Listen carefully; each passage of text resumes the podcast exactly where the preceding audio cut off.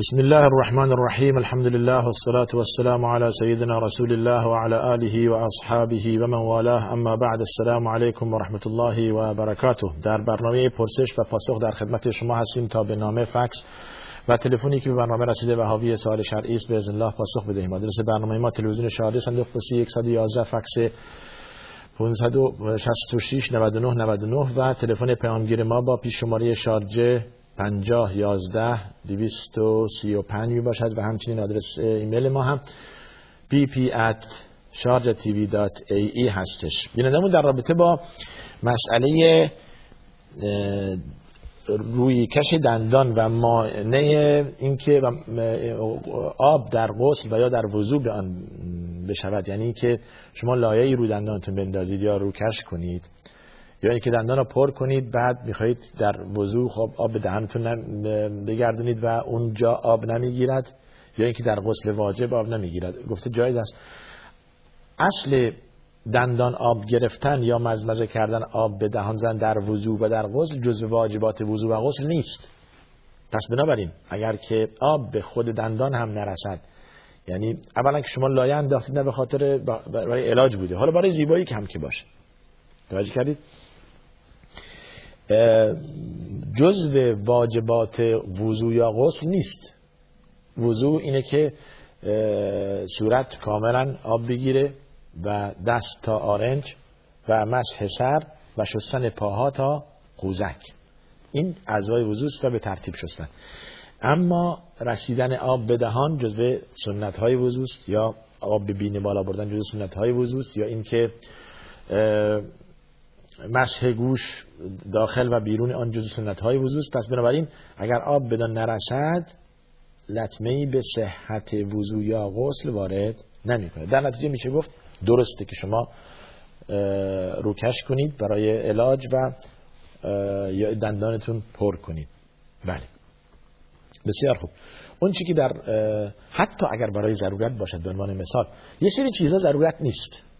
ضرورت نیست. مثلا حالا اونهایی که موی مصنوعی روی سرشون قرار میدن مو ندارن موهاشون ریخته موهای مصنوعی میچسبونن روی سرشون. به یک نحوه که این زیر این چسب دیگه هرگز آب نمی‌گیرد. حالا اون می‌تونه اشکال داشته باشه.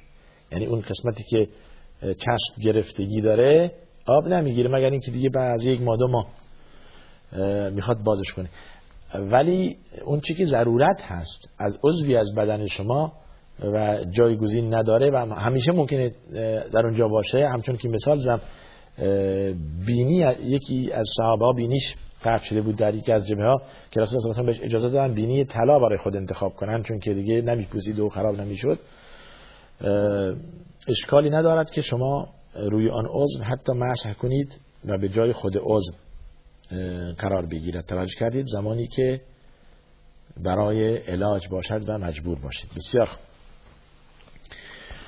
در رابطه با قربانی کردن و ذبح کردن گوسفندی جلو شخصی حالا وزیری مدیری فرمانداری بخشداری گفتید این عمل جائز نیست چون که یک نوع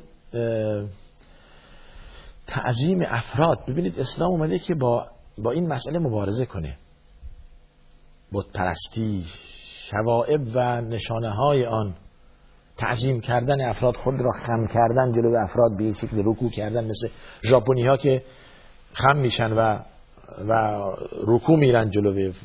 به عنوان احترام حالا یا سلامشون رکوست خم کردن و سجده فقط برای الله سبحانه و تعالی.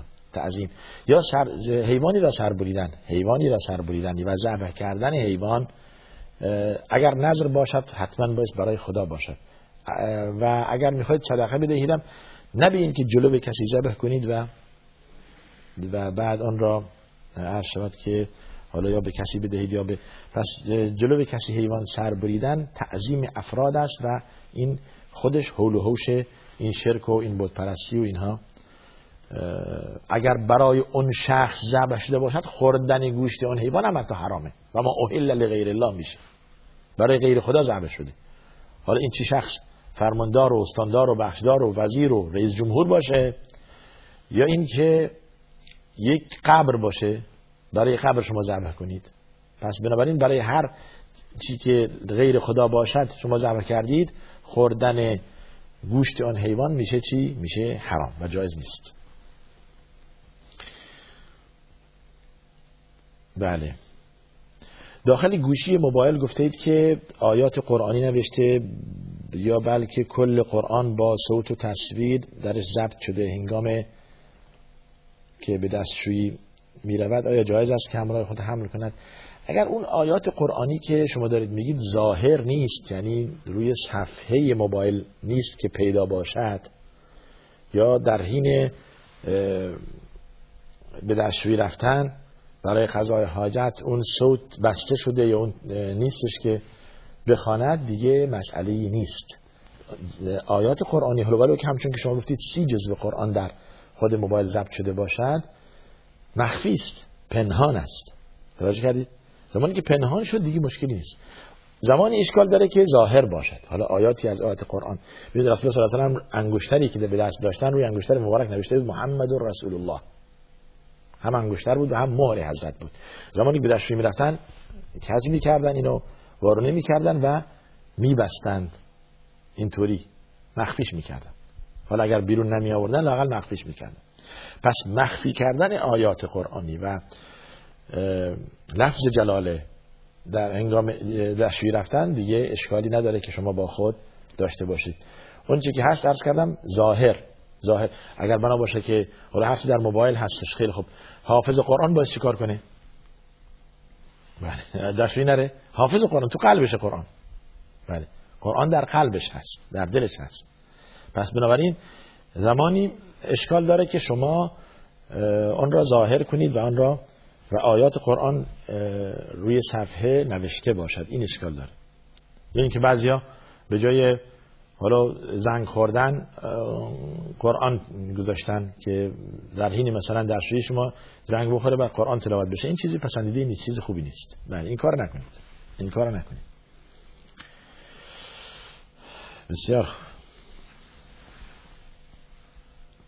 گفتن در آینده نزدیک مساحت های زیادی از فضا به فروش می‌رسد. آیا خرید فروش فضا جایز است؟ حالا شما اولا در رابطه با خرید فروش این کره زمین که ما درش هستیم اینجا بحث کنیم که خیلی ها حق مردم ضایع می‌کنند و خیلی ها به حق می‌خرند و میفروشند. این مسئله الان که پای من و شما به فضا نرسیده.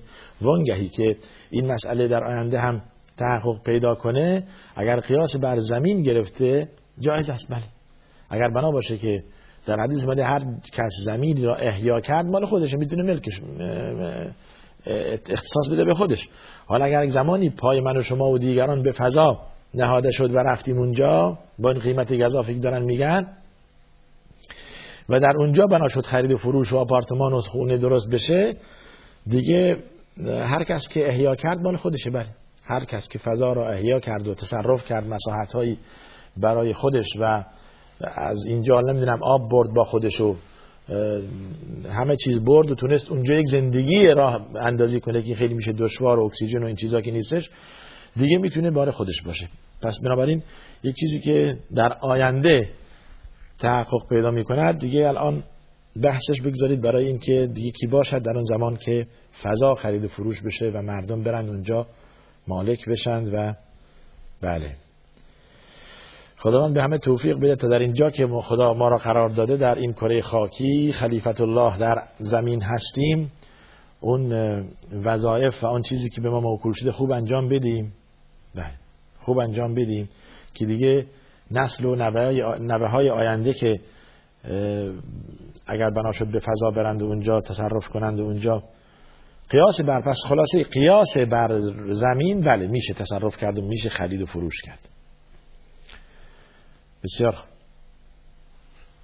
گذاشتن یا آویزان کردن عکس در مساجد جایز است؟ خیر.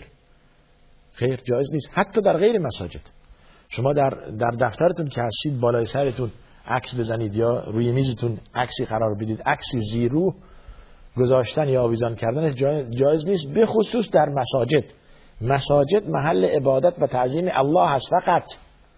نه اینکه حالا این پسر یا آن برادرش از دست داده عکس تو مسجد گذاشته یا اینکه به یک نحوه این عکسی از بزرگان دین که جایز نیست اصلا از بزرگان دین عکس بگیرن. نه آثاری هستش نه از خود رسول الله صلی الله علیه و سلم نه از ائمه. تمام اون چیزی که به شما میگن دروغ است. هیچ رسول الله صلی الله علیه و نهی کردند. خطاب به حضرت علی بن ابی طالب میفرماید وقتی که به اون را میفرماید به یمن فرستاد میفرماید که هر قبری که بیشتر از یک وجب مرتفعتر دیدی اون را صاف کن تا تاش شباهت یا شبهه تعظیم در آن نباشد که مردم دیگه بشن قبر پرست. هر مجسمه هم دیدی خورد کن تا مردم بت پرست نشن. بر نگردن به بت پرستی اولی. پس بنابراین ترسیم و رسم شکل مبارک صورت رسول الله صلی الله علیه و یا یکی از صحابه یا یکی از ائمه دین چه حضرت علی باشد چه امام حسین رضی الله عنه مجمعین تمام اینها دروغ است و واقعیت ندارد. به دلیل اینکه خود این بزرگان با تصویر و عکس کشیدن و نقش در آوردن زیرو در سنگ و در چوب و اینها من کردن مانع این کار میشن چگونه اجازه میدن که دیگران عکس خودشون را بنزن روی سنگ و روی چوب و روی اینها. پس بدانید اینها تبلیغ غیر شرعی است. اینها جایز نیست. همچون که مسیحی ها برای حضرت مریم و عیسی تصویری کشیدن. اصلا واقعیت نداره. اصلا واقعیت نداره. پس بنابراین آویزان کردن عکس در مسجد جایز نیست. باعث که مساجد خالی از عکس و تصویر و مجسمه اونها باشه. شما می‌خواد بت پرستی قرون اولای قبل از اسلام قرون جاهلیت را برگردانید به مساجد. سبحان الله در در کعبه قبل از ظهور اسلام بت‌های مختلفی بود. حول و حوش کعبه بت‌های مختلفی بود. دیگه به جای رسیده بودن که خدای سرما و گرما و باران و باد و روزی و نمی‌دونم خدای شب و خدای روز و خدای آفتاب و خدای روشنایی و خدای تاریکی و خداهای مختلفی برای خودشون درست کرده بودن؟ بله. پس بر نگردید به جاهلیت قرون اولا حول و حوش همین از اول از از ممکنه بت کوچک یا تصویر خیلی ساده شروع شده بود و نهایتا به پرستش آن انجامید که اسلام با آن مبارزه کرد. بله. بله. در چین که ما می رویم غذاهای اسلامی نیست. اگر غذایی بخوریم که ندانیم چیست آیا آن حلال است؟ اولا کی گفته که در چین غذای اسلامی نیست؟ این یک مسئله. در چین غذا به خصوص حالا که دیگه خیلی ها پاشون به چین باز شده در هر شهر و در هر خیابونی می‌تونیم بگیم که تقریبا یه رستوران اسلامی هستش.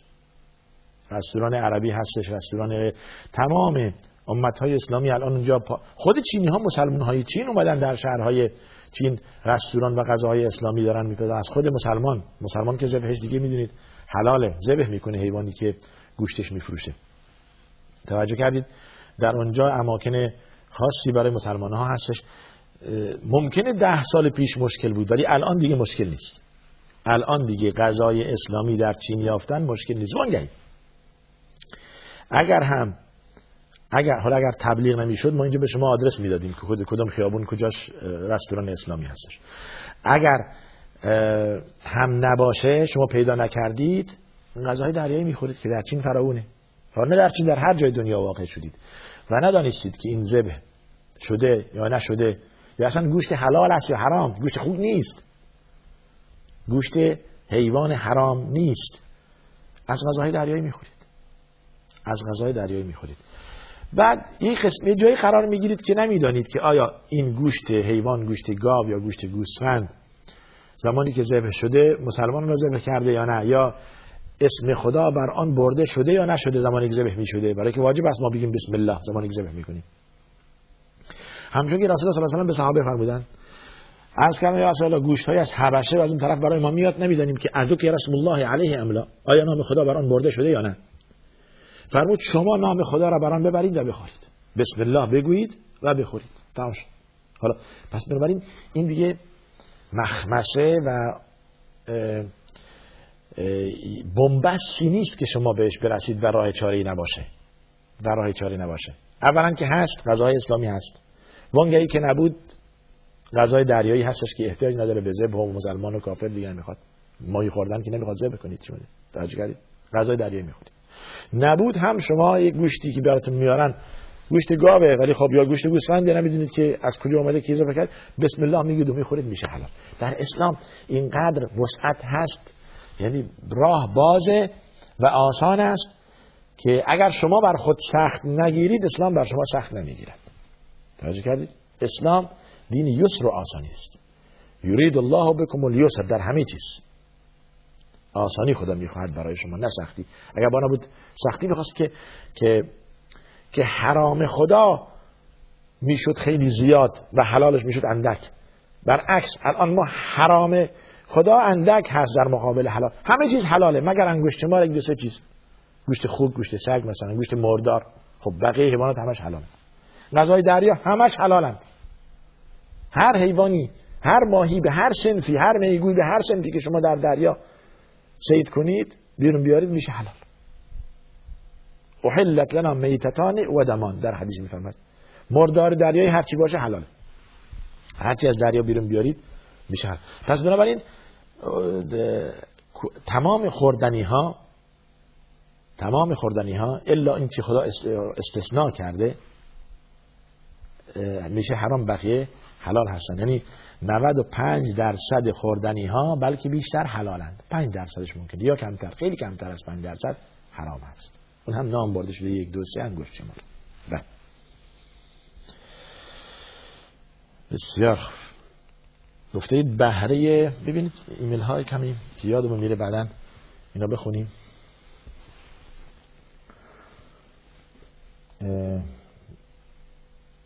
این ایمیل من به نظرم جواب دادم در رابطه با بیانمون از تاجیکستان برامون ایمیل فرستادن. در رابطه با تنباکو و کشت تنباکو و کلا اون چی که مربوط هست به به دخانیات. گفتش حلال است یا حرام. استفاده کردن از آن فروختن آن. حتی در در مسئله رمضان هم بود که روزه را باطل می‌کنه یا نمی‌کنه تمام این چیزها رو عرض کردیم. گفتیم تنباکو کشت آن. فروش آن. استفاده از آن و ابزار آن میشه حرام. یعنی حالا پیپ خودش خرید فروشه جا سیگاری چوب سیگاری میشه حرام. خرید فروشش. توجه کردی؟ پس بنابراین یعنی اون چی که مربوط است به دخانیات و متعلقات به آن. یعنی شما دارید تبلیغی برای چی می‌کنید؟ تبلیغی برای برای دخانیات می‌کنید. با وضعیت این که تنباکو کشت می‌کنید یا یا تنباکو هر شود که میفروشید. تبلیغی برای دخانیات دارید می‌کنید. کل اینها میشه چی؟ میشه حرام و جائز نیست. بسیار خوب. این هم بینندمون از هر ملارستان برای ما نامه فرستادن. ایمیل فرستادن بله. این هم جواب دادیم به نظرم. این جواب دادیم. حالا چرا تکراری است؟ در رابطه با مسیح دجال گفته اید که با این که یکی از فتنه های بزرگ آخر زمان هست چرا اسمش در قرآن نیامده. ببینید ما علائم کبرا و صغرا برای قیامت هستش. علائم کبرا و صغرا بعضی علائم ها صغراست که آمده بعضی هم در آینده میاد و علائم کبرا هنوز نیامده. از جمله خروج دابه هستش از جمله طلوع آفتاب از از از مشرق از از مغرب هستش. یعنی به جای از مشرق طلوع کردن از شرق شروق و طلوع کردن آفتاب از مغرب که وقت موقع غروب طلوع می‌کنه آفتاب. اون علامت کبراست. و علائم دیگه داریم که در در بعض بعضی ها در قرآن در حدیث بهش اشاره شده بعضی ها بهش اشاره نشده. حالا هر چیز که در قرآن نیامده معنیش این نیست که این نیست که اهمیتی نداره. ببینید همین است که ما دو منبع و دو مأخذ شرعی داریم در در اسلام. یک قرآن کتاب الله دو سنت که حدیث رسول صلی الله علیه و میشه میشه مفسر و تفصیل دهنده و شرح دهنده آیات قرآن. یعنی هرگز قرآن را بدون حدیث نتوان فهمید. بس حدیث باشه که خیلی مثال ساده می‌زنن علما در رابطه با فهم و چیز قرآن. در قرآن اومده که مثلا نمازها نمازهای اقم الصلاه لدلوک الشمس الى غسق الليل و قرآن الفجر. خب. ظهر و عصر و مغرب و چند رکعت هستش و وقتش که تمام اینها تفسیرش در چیه؟ در حدیث هستش. بله. از سارق و سارقت فقط و ایدیه هم دستشون قطع کنید؟ دست سارق کجا میگن دست؟ در حدیث اومده از کو؟ از اینجا. و تمام اونهایی که اون چیزایی که در در در قرآن به شکل, به شکل کلی اومده در حدیث تفصیل آن و تفسیر آن ذکر شده است. بسیار بله. خیلی خوب.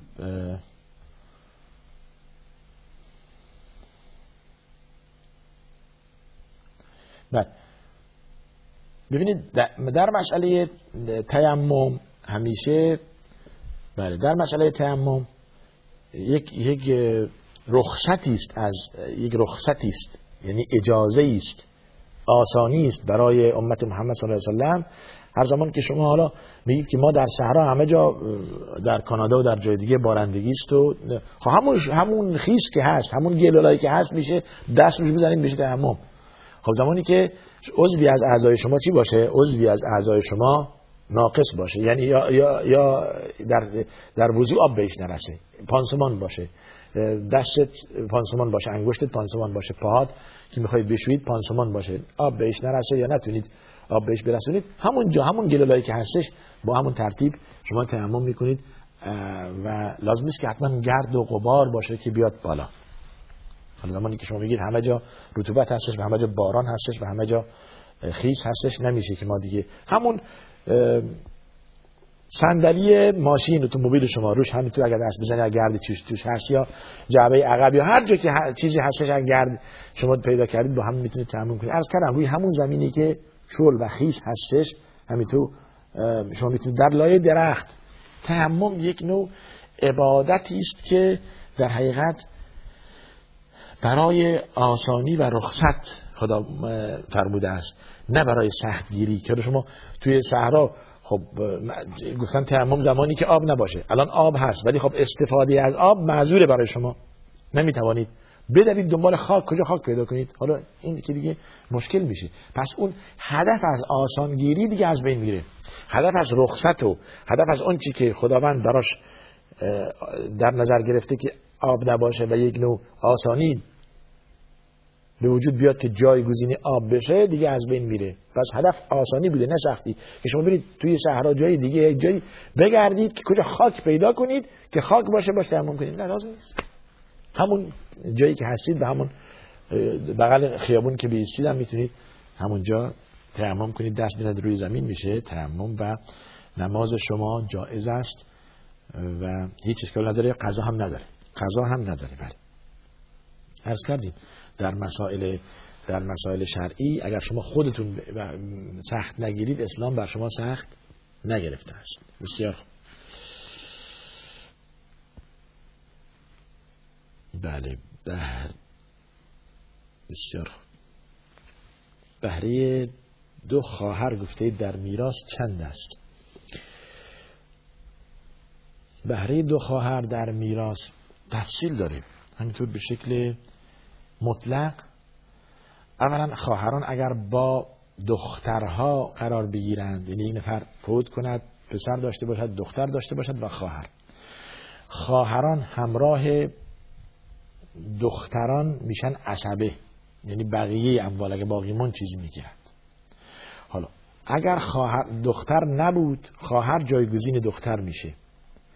اگر تنها بود مثل دختر یک نصف می‌گیره. و اگر از دو به بالا بودن دو سوم می‌گیرن. بهره دو سوم.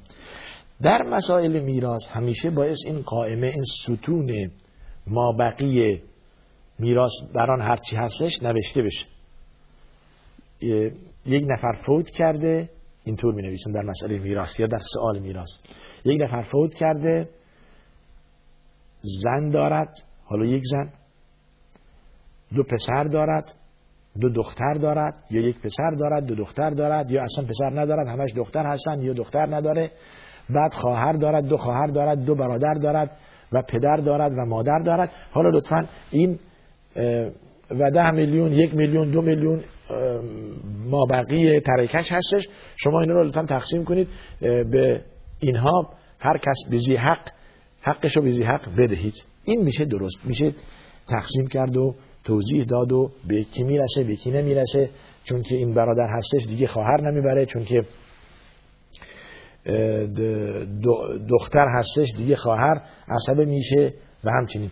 پس بنابراین زمانی که چون که پسر هستش دیگه برادر نمی‌بره چون که پسر هستش پسر پسر دیگه میراث نمی‌بره تمام اینها احتیاج داره به تفصیلی که شما در در تقسیم میراث می‌پرسید یا می‌نویسید. بسیار خوب. نه وصیت حالا اینم یاد آمد نه وصیت. وصیت در مسئله ارث دیگه ارزش دیگه بهش بهش اهمیتی نمیدن. یعنی در در مسئله در مسئله تقسیم میراث دیگه قاضی نمیگه کجا وصیت. کجا وصیت؟ خداوند رسول الله الله خداوند بهره هر کس را تعیین کرده. لا وصیت لوارث. دیگه وصیتی نیست که به پسرم این اتومبیل بدهید و این خانه برای دخترم باشد و آن نمی‌دونم چی برای خانمم باشد و تمام اینها. حالا یک مسئله اگر که به احترام وصیت پدر کل بران میگن هر چی که ای جناب قاضی هر چی که پدرمون وصیت کرده ما همه راضی هستیم. اون یک مسئله جدا و علاهده است که کمتر اتفاق میفته بله. و الا در مسئله میراث احتیاج همیشه عرض کردم وصیت آن است که شما بگویید یک سوم اموالم برای خیر باشد امانت دیگران نزد من هست. کجا گذاشته؟ برگردانید و فلانجا بدهکارم برید بعد از اینکه فوت کردم پرداخت کنید. یا این طلب فلانی را ب... یا طلب من از فلانی برید بگیرید. این میشه وصیت. در غیر این صورت دیگه وصیتی نیستش. گفتن بسم الله الرحمن الرحیم در اول نماز یا خوندن سوره فاتحه زمانی که امام وقت نمی‌دهد یا فورا شروع به خواندن سوره می کند ببینید در این مسئله تفصیلات دارد. اولا سال اولی شما گفتن بسم الله الرحمن الرحیم در اول سوره فاتحه واجب است. چون جزء آیه از آیات سوره فاتحه هستش. حالا ممکنه شما شنیده بعضی از ائمه در نماز جهر با صدای بلند می‌گویند بعضی ها آهسته میگن ولی می‌گویند. حالا در بلند گفتن و آهسته گفتن خلاف از بین ساده شافعی ائمه شافعی ها و بقیه مذاهب و اما گفتن آن واجب است. این یک مسئله. موضوع دوم خوندن سوره فاتحه. حالا اینجا میاد خلاف که آیا خوندن سوره فاتحه برای مأمومین که پشت سر امام هستند و اقتدا به امام کردن واجب هست یا واجب نیست. تفصیلش اینه که در اقوال ائمه شافعی رحمت الله علیهم در هر صورت واجب است. باید خوانده شود. به دلیل لا صلات الا به الكتاب حدیث معروف و صحیح است. حالا لا صلات صحیح لا صلات کامل لا صلات اینها دیگه مورد خلاف هستش. اما اینکه امام اجازه نمی‌دهد اگر شما اگر شما از بعد سوره فاتحه که امام شروع می کند در نماز حضور داشتید و خوب شنیدید و خوب شنیدید سوره فاتحه توجه به خواندن به قرائت امام داشتید دیگه اگر امام اجازه نداد به شما که سوره فاتحه بخوانید تقریبا میشه که در حق شما گفت این کافی است. چون که شنیدید. چون که شنیدید به دلیل همون حدیث که من جعل له اماما فقراءت الامام له قراءه حالا اگر که در در تفصیل این اشکال هست یا در در روایات این اشکال هست در این می‌تونه تقریبا کافی باشه یا قرائت امام کافی باشد برای خود مأمومین. زمانی که مأمومین گوش به قرائت امام می‌دهند. توجه کردید؟ بله. این یک مسئله است. پس چون که باز هم برمیگرده به مسئله سختگیری و عدم آن هرگز شما نمی‌تونید دو دل داشته باشید در یک جسم. ما جعل الله لرجل من قلبین فی جوفه در سوره احزاب. یک قلبی. یه نمی‌تونید همزمان با گوشتون بشنود و زبانتان بگوید. یا توجه به قرائت امام باعث داشته باشید. یا اینکه خودتون بخوانید. پس خودتون بخوانید احتیاج دارد به این که چی؟ جوی ساکت آرام باشه. کسی حرف نزند کسی شروع نکند. تا شما بتوانید سوره فاتحه را تلاوت کنید. حالا که امام داره می‌خونه پس چطور می‌تونید شما امام سوره می‌خونه شما هم سوره دیگه فاتحه بخوانید. حتما یا غلط می‌خوانید یا کم و یا پس چون که نمی‌تونید بسنده کنید به قرائت امام. یعنی به اینکه امام خوانده است شما دیگه بستونه. بله. خود را دچار وسوسه نکنید. آیا نمازمون درست هست یا نیست یا بله. بسیار خوب. حالا این برمیگرده به اون که شما چه عادت دارید. ائمه شافعی معمولا صبر می‌کنن بعد از نماز بعد از خوندن سوره فاتحه. یک درنگی می‌کنن بعد که وقتی باشد برای معمومین سوره فاتحه بخوانند. بله. بسیار خوب. درباره فال با قرآن اسلام چی می‌گوید؟ می‌گوید که این خرافات است و درست نیست و کار اشتباهی است و نباید که قرآن برای نازل نشده که من شما باش فال بگیریم. قرآن نازل شده که تلاوت کرد حفظ کرد معناش را درک کرد به آن عمل کرد. برای اینها نازل شده. به خصوص که درک و فهم آن و عمل کردن به آن. لتنذر من کان حیا در سوره یاسین میفرماید این قرآن برای که انسانها و دلهای زنده را به ترسانی و دلهای مرده را زنده کنی. دلهای دلهای مرده انسانهای زنده دلهای مرده انسانهای زنده را زنده کنی. قرآن برای این نازل شده.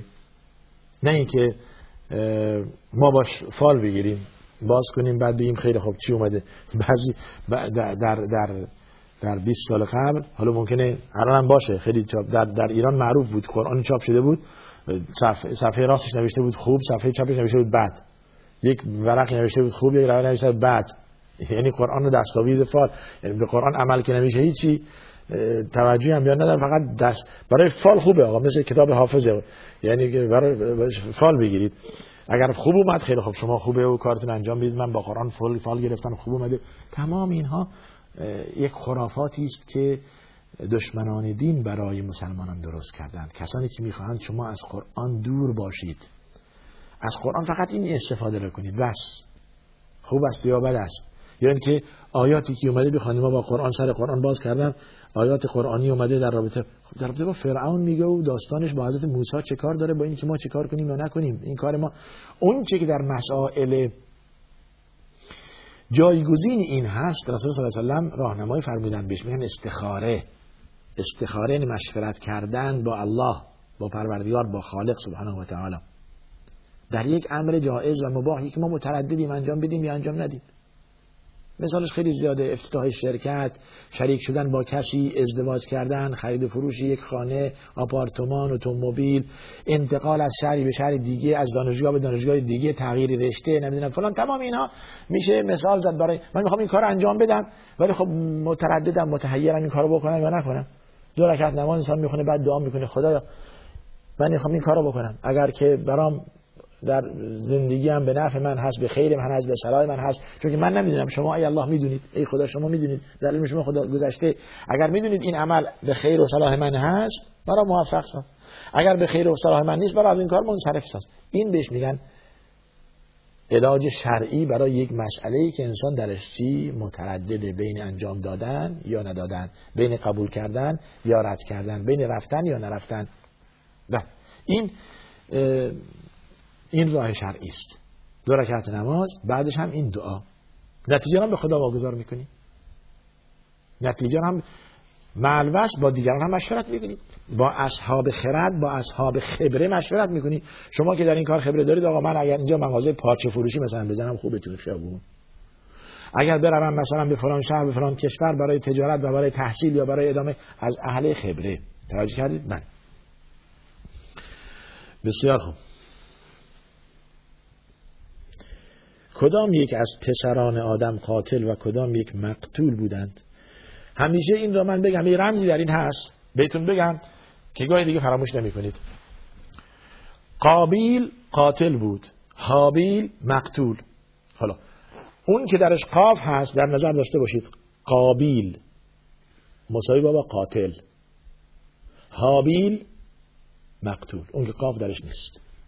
خیلی ساده شد دیگه برای اینکه قاطی نکنید بین قاتل و مقتول دو برادر حالا داستانش هست در قرآن اومده و به طور تفصیل اونجایی که پشیمون میشه قابیل زمانی که حابیل را می‌کشد و برای اولین بار خون ریزی میشه در روی این کره خاکی. حتی نمی‌دونست تو دفنش کنه. داستانش هست اونجا که خداوند کلاقی فرستاد و اونجا و بعث الله غرابا يبحث في الارض ليريه كيف يواري سوءة اخيه قال يا ويلتا اعجزت ان اكون مثل هذا الغراب فاواري سوءة اخي فاصبح من النادمين خاک بر سر من. مثل این کلاغم فقط نیستم که من چطوری این کلاغ مرده رو دفن کردم برادرم تو خاک دفنش کنم. برای اولین بار بود.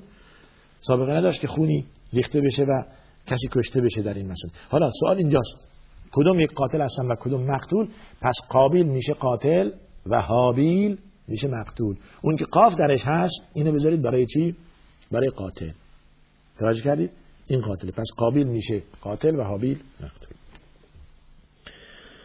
بسیار خوب. ولی این سوال ها همیشه این سوال های که درش چیزی به انسان و ایمان انسان به تقوای انسان. حالا ممکنه داستان خود داستان و عبرت باشد ولی فهمیدن کدوم هست و کدوم نیست و این و اصحاب حضرت موسی چند تا بودن و اصحاب کهف چقدر بودن و چند سال عمر کردن چطوری بودن؟ یک مسئله ممکنه که علم باشه دنبالش برید اشکال نداره ولی جز ضروریات نیست. جزء ضروریات نیست. حالا ممکنه از کسی یک عالمی بپرسید و نفهمه. خب اشکال نداره. در علمش لطمه به علمش وارد نمی‌کنه. به عنوان مثال دارم میگم. توجه کردید. یا بپرسید که به عنوان مثال وزن حضرت آدم چند بود؟ چند کیلوگرم وزن داشت خب حالا طولش در حدیث اومده ستون ذراع فی السما 30 متر مثلا یا کمتر یا 20 متر. حالا ممکنه برای امروزه خیلی چیز عجیبی باشه که 20 متر انسان چطور میشه؟ 20 چطور میشه؟ خم بشه. خب تاریخ خونا و اونایی دنبال آثار تاریخی و اینا هستن می‌دونن که سال به سال نسل انسان کوتاه‌تر میشه. کوتاه‌تر میشه. حالا بعد از 100 سال بعد بعد از 200 سال بعد خدا می‌داند که انسان ها بیشتر از مثلا حالا 100 سانتی متر بلندتر نشن به عنوان مثال. بله. الله اعلم. ولی به این اینو دارم میگم که لطمه ای به علم یک فرد وارد نمی‌کنه. اگر ندانست اون چی که ضروری است ما در دین بدانیم حرام و حلال است. چه خدا بر ما حلال کرده چه بر ما حرام کرده. ضمن این که ضمن این که باب علم مفتوح است. این تضادی نداره با اینکه من بگم شما مهندس بشید و دکتر و پزشک بشید و تکنسین بشید و با شما که عرض کنم فوق العاده فن و فنون تمام علم های تکنولوژی امروزی یاد کنید کامپیوتر و اینها این به جای خودش. ولی منظورم در مسائلی که گذشته تاریخی در مسائل تاریخی. خب مثلا جبل الرمات یا جبل احد اول طولش چقدر بود؟ حالا حالا که نیستش حالا آثاری ازش هستش فلان. صفا و مروه حالا حدش چیز باقی است. چقدر ارتفاع داشت؟ چقدر؟ بله. بسیار یه در جلسه گذشته از ما پرسیده بودن که تو رو به عرض بهشت رو به ما بگید. بله. بله. عرضها که عرض السماء و الارض خدا میفرماید. معناش به اندازه زمین و آسمان. خیلی خوب. اگر زکات 6 سال نداده باشم حالا می‌خوام بدهم چگونه پرداخت کنم و به چه کسی چگونه مثل بدهی. مثل یک آقا شما بدهکار فقرایید. بدهکار فقیر هستید. فقیران فقرا مستمندان تنگ دستان از اموال شما بهره ای می بردند که شما از آن بهره شما این بهره را از آنها محروم کردید. این بهره به آنها ندادید. شش سال بهره فقرا را نزد خودتون ضبط کردید گذاشتید. به ناحق. حالا بدهی را پرداخت 6 سال باشه دو سال باشه 6 سال هم که باشه. شما از زمانی که پول و سرمایه‌تون درش زکات واجب می‌شد باید پرداخت کنید. حالا قیاس بگیرید هر سال چقدر اموال داشتید و دو نیم درصد آن حق فقرا بوده.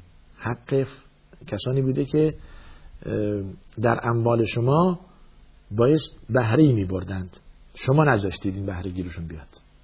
پس بدهیتون رو پرداخت کنید. چگونه بدهید از کردیم این گونه. به کی بدهید؟ همون سنفی که در سوره توبه ذکر شده. فقرا مساکین عاملین علیها و المعلفت قلوبهم و فرقا و الغارمین و فی سبیل الله ابن سبیل هشت سنفن در سوره توبه ذکر شده. هر کدومش که پیدا کردید به اینها بدهید. به هر کس که دخلش کمتر از خرجش هست خرج معقول و نه خرج اصراف بدهید که میشه فقیر. کارمند دولت است بارها مثال زدیم. آموزگار است به بچه من و شما علم و دانش یاد میده. ولی حقوقش دویست هزار تومنه به عنوان مثال.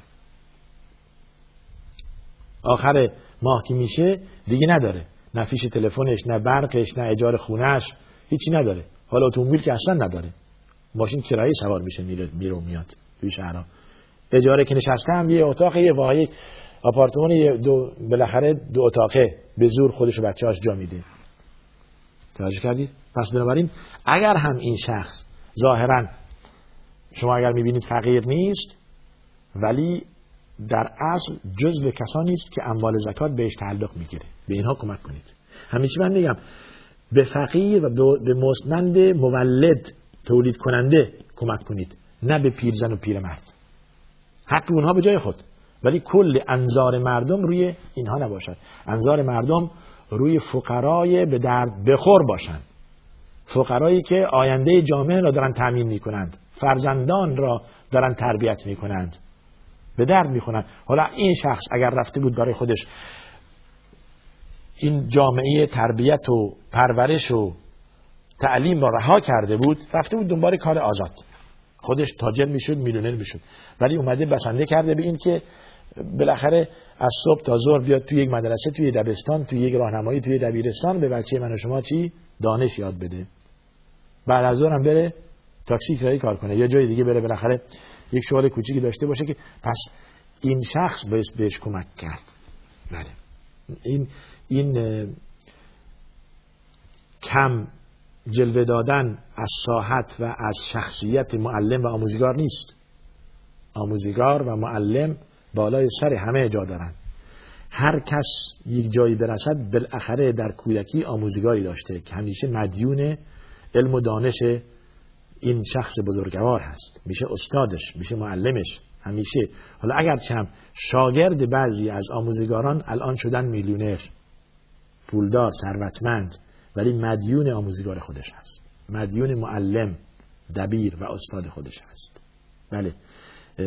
اینها فضای علم و دانش را رها نکردند. پس حقی در گردن ما دارند. حقی در گردن ما که به ما آموختند به اونها برسید بله. بسیار خوب. استفاده از تسبیح تسبیح طلا برای زنان چه حکمی دارد؟ حالا تسبیح یک مسئله که در خلاف در استفاده کردن از آن و نکردن خیلی خوب. به فرضی که بگیم اشکال نداره در در موقع سبحان الله الحمدلله الله اکبر گفتن یا لا اله الا الله وحده لا شریک له یا اینها از تسبیح استفاده کنه. یک تسبیح 100 تومن 100 یک تومانی نیم درهم یک درهم ده درهم 20 درهم فوقش باشه. اما طلا باشد میشه اسراف. برای مرد که حرام هست برای زن اگه بخواد استفاده کند حلال هست اما میشه اسراف. فقط فوقش اینو می‌تونیم بگیم که شما یک تسبیح چند گرمه؟ اقلا 300 400 گرمه. طلا. حالا می‌خواید 33 تا لاقل از اون دانه ها یا اگه تسبیح فقط کوچیک باشد اقلا 300 400 نیم کیلو میشه طلا نیم کیلو طلاست. این باز زکات این را بدهی باید که بله. پس بنابراین میشه اسراف و خداوند از این که ما از جمله مصرفین باشیم ما را برحضر داشته. بله. نهایتا آدرس برنامه ما تلویزیون شارجه صندوق پستی 111 فکس 566 99 99 و تلفن پیامگیر ما 20 971 6 50 11 235 و آدرس الکترونی ما هم pp at Sharjah TV dot ae هستش. تا دیدار دیگر شما را به خدا می سپارم و آخر دعوانا الحمدلله رب العالمین و صلی الله و سلم علی سیدنا محمد و علی آله و صحبه اجمعین.